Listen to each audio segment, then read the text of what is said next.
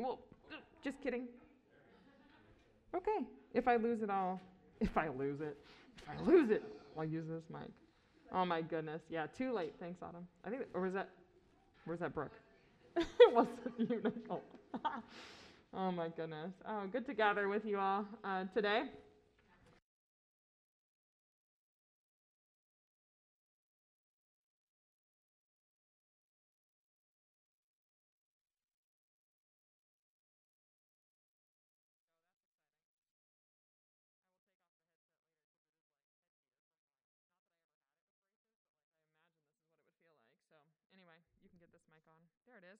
All right, so anyway, I was reading an excerpt this week and it said this Social life was characterized by self sufficiency and the pursuit of riches.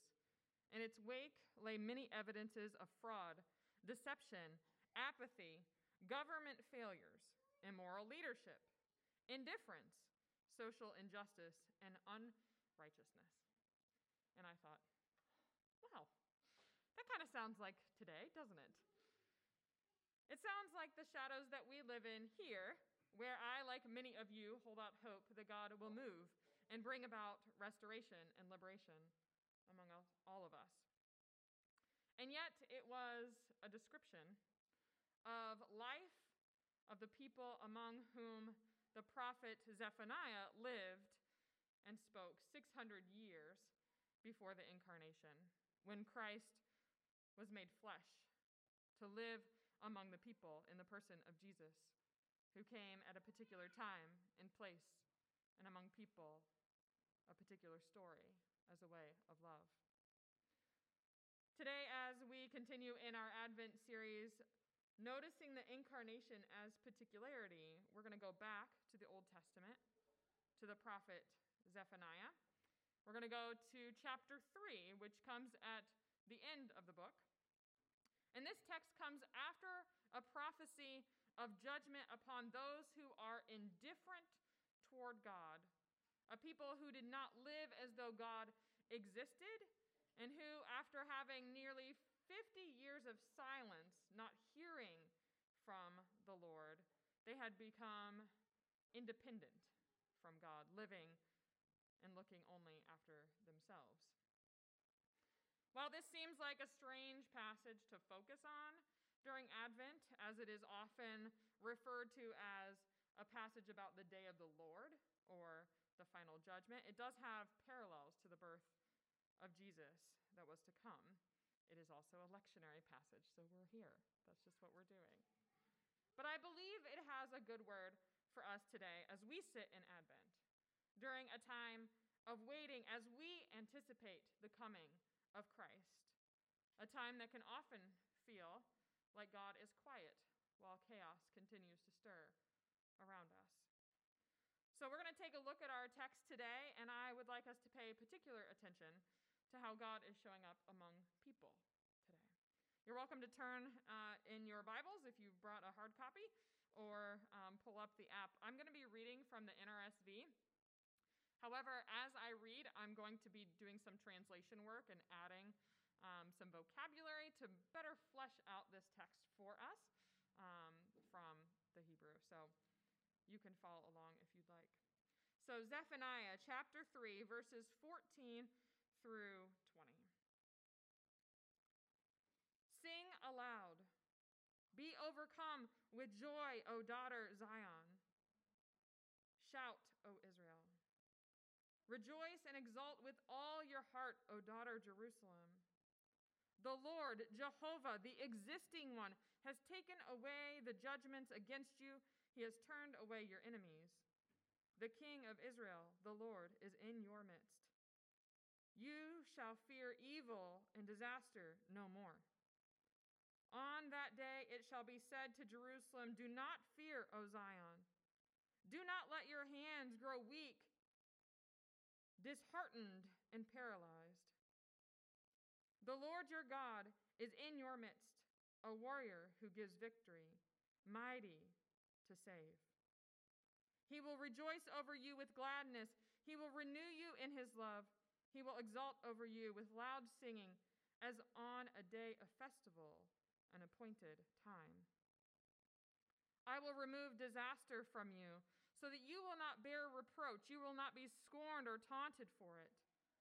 I will deal with all your oppressors at that time, and I will save the lame and gather the outcast.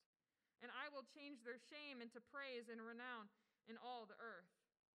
At that time, I will bring you home, at the time when I gather you.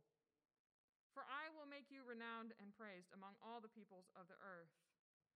When you, captives, see me restore and draw you back, says the Lord, Jehovah, the existing one.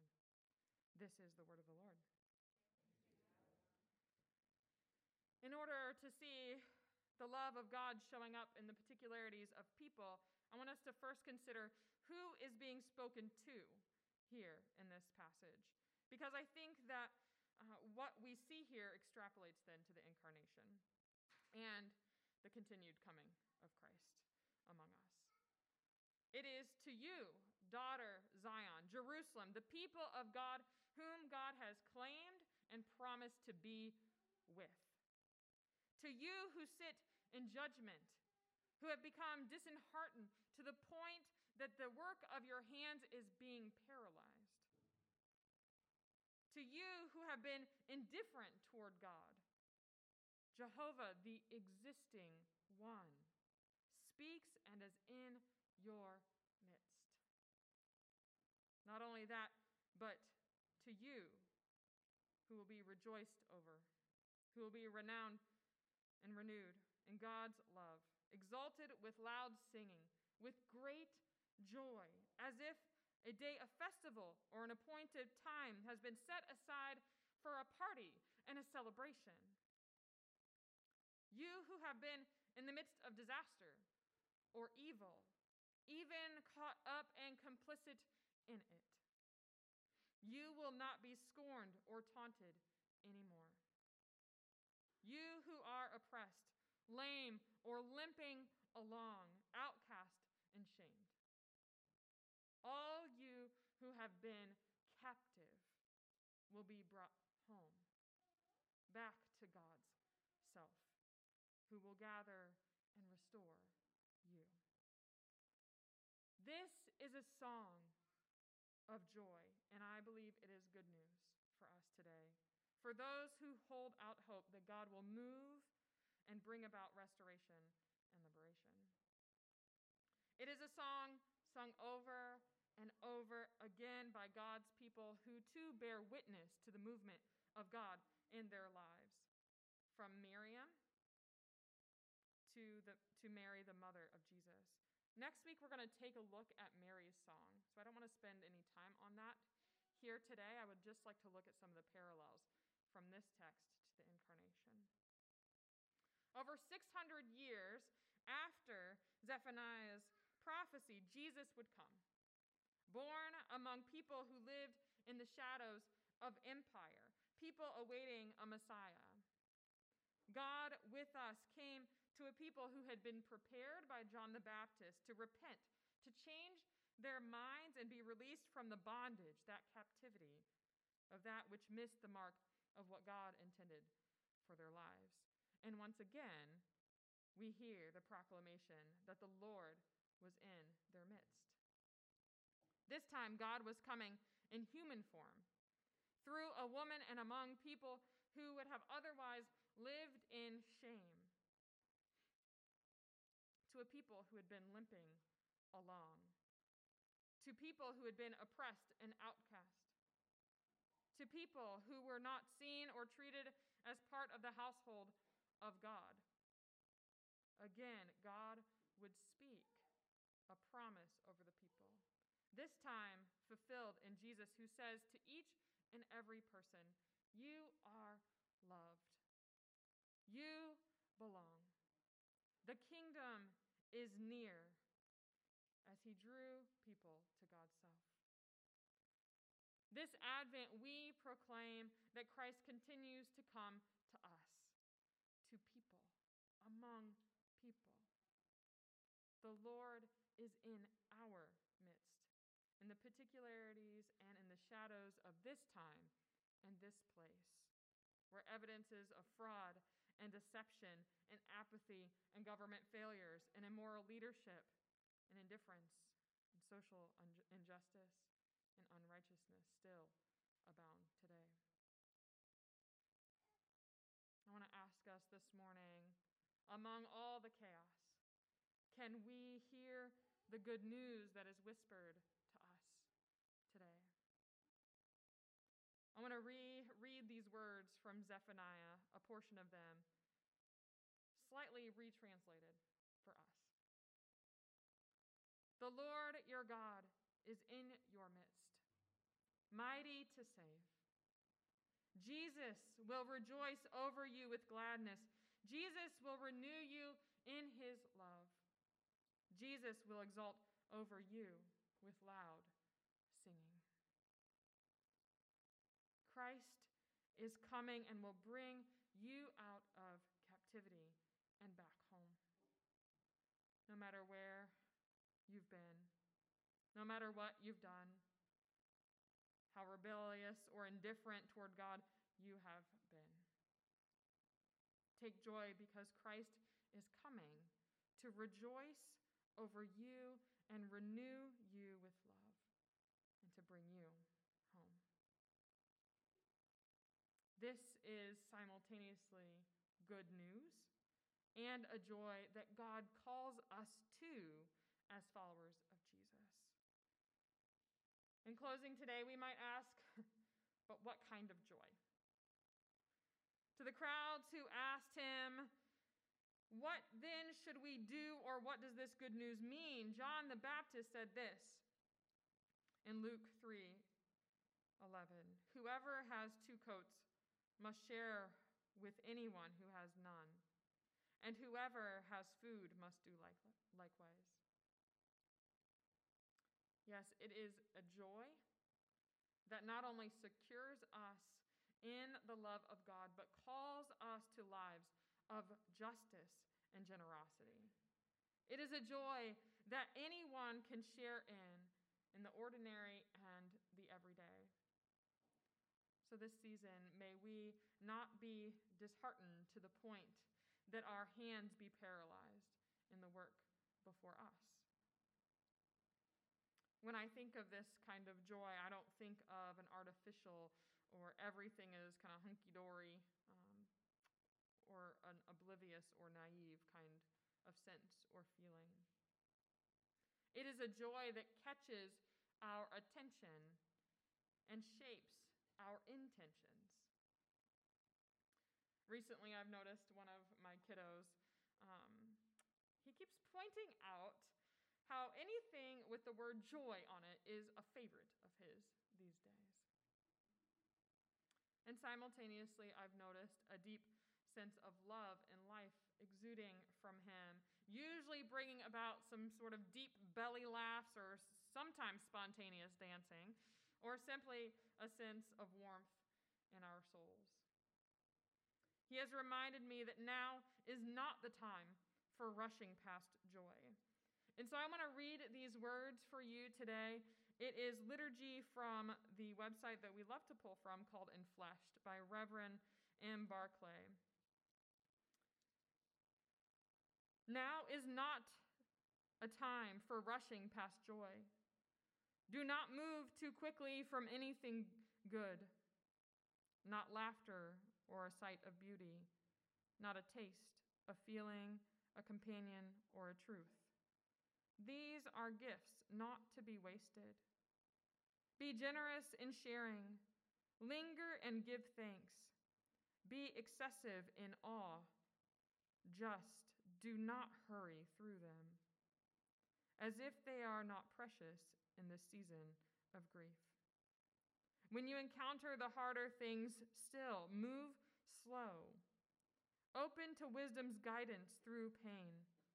Listen, listen patiently to your fear.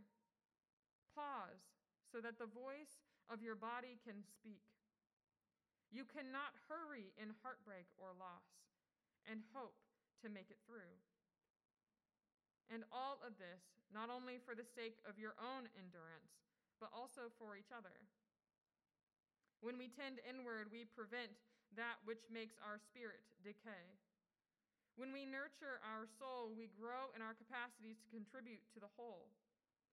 Nothing much of value grows quickly, not courage nor healing, not love that liberates, nor justice that transforms, not the new world we hope to grow from the ruins of all that is destroyed. Everything we need the most for our collective soul to make it through this alive requires great urgency and abundance of patience. Whenever possible, take a breath and find again the rhythms of life best for growing our souls. Now not the time for rushing past joy.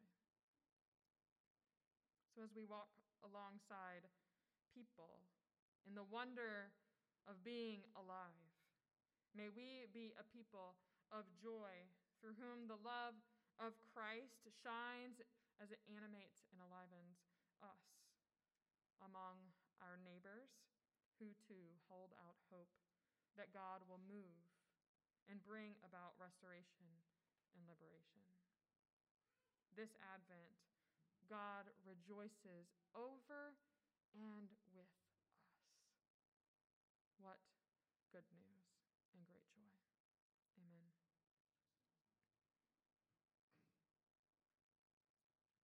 You can turn in your bulletin to the Lord's table liturgy. As a reminder, as you come to the table, you're welcome to not rush past the joy of that sound of tearing open your little packet. It's a sacred sound these days. And if you would like to respond in song or with a gift to offer our Trinity family, you may do so online. There's also an offering basket to the side. If you would like to connect more fully, you're welcome to fill out the connection card if you don't want to talk to me. But you can also just talk to me. Okay? Let's join together in the Lord's table liturgy. During this season of waiting, at the table we remember the mystery of the one who died that we might live forever. As your spirit moves upon the gifts of the bread and the cup, May she touch us with unexpected hope in the power of patience, that we might fully rejoice in your coming to dwell among us. As we wait for Christ's return, we would fill the empty dreams of the world with your vision for peace and wholeness. We would feed the lost with the bread of hope. We would gently lead the exiled back to your kingdom. The table of the Lord is open for all who seek the presence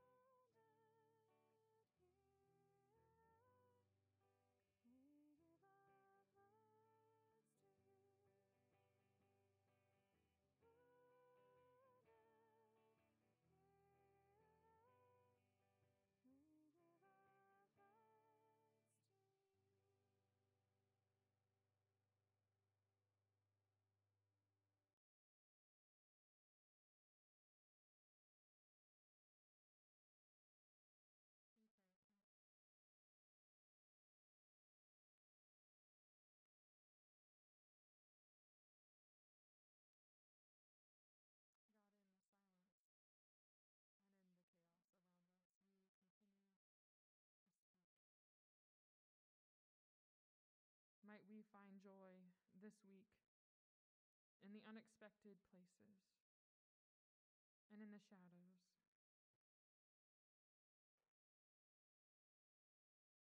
God, we thank you that we can come to you over and over again,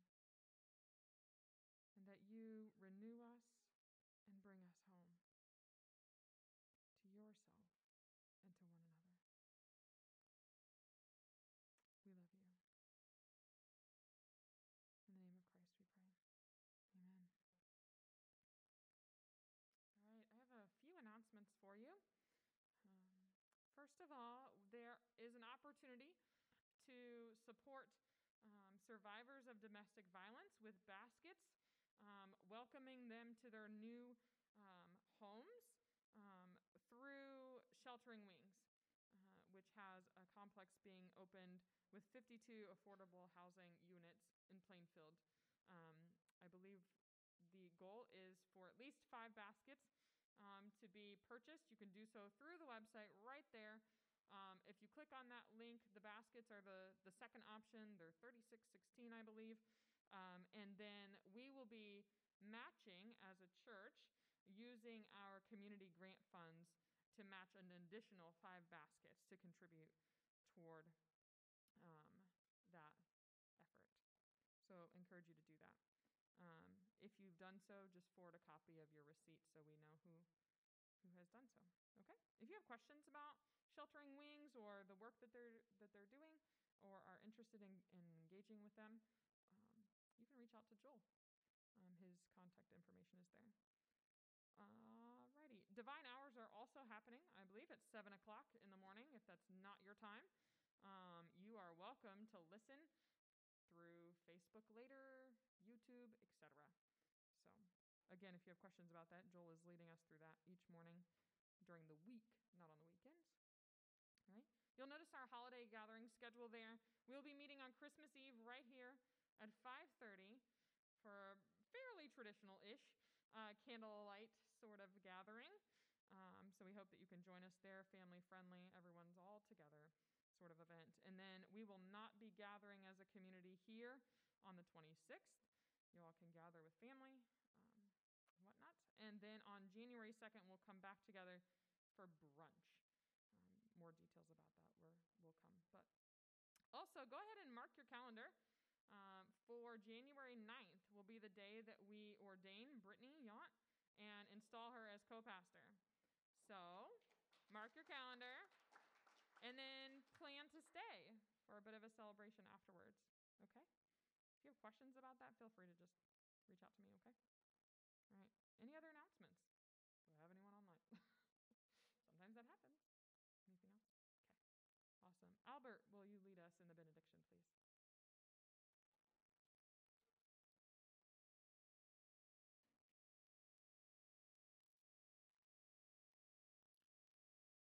God sends us forth with songs of joy in our hearts.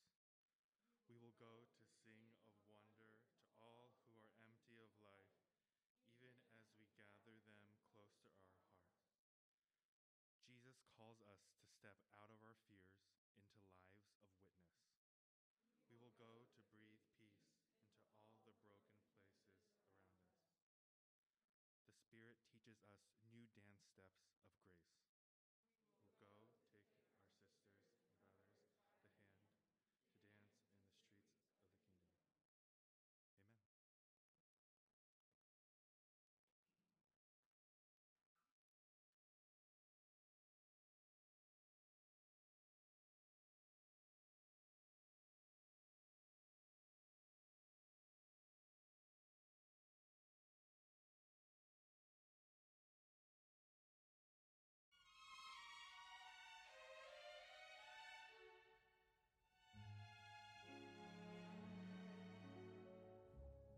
Chestnuts roasting.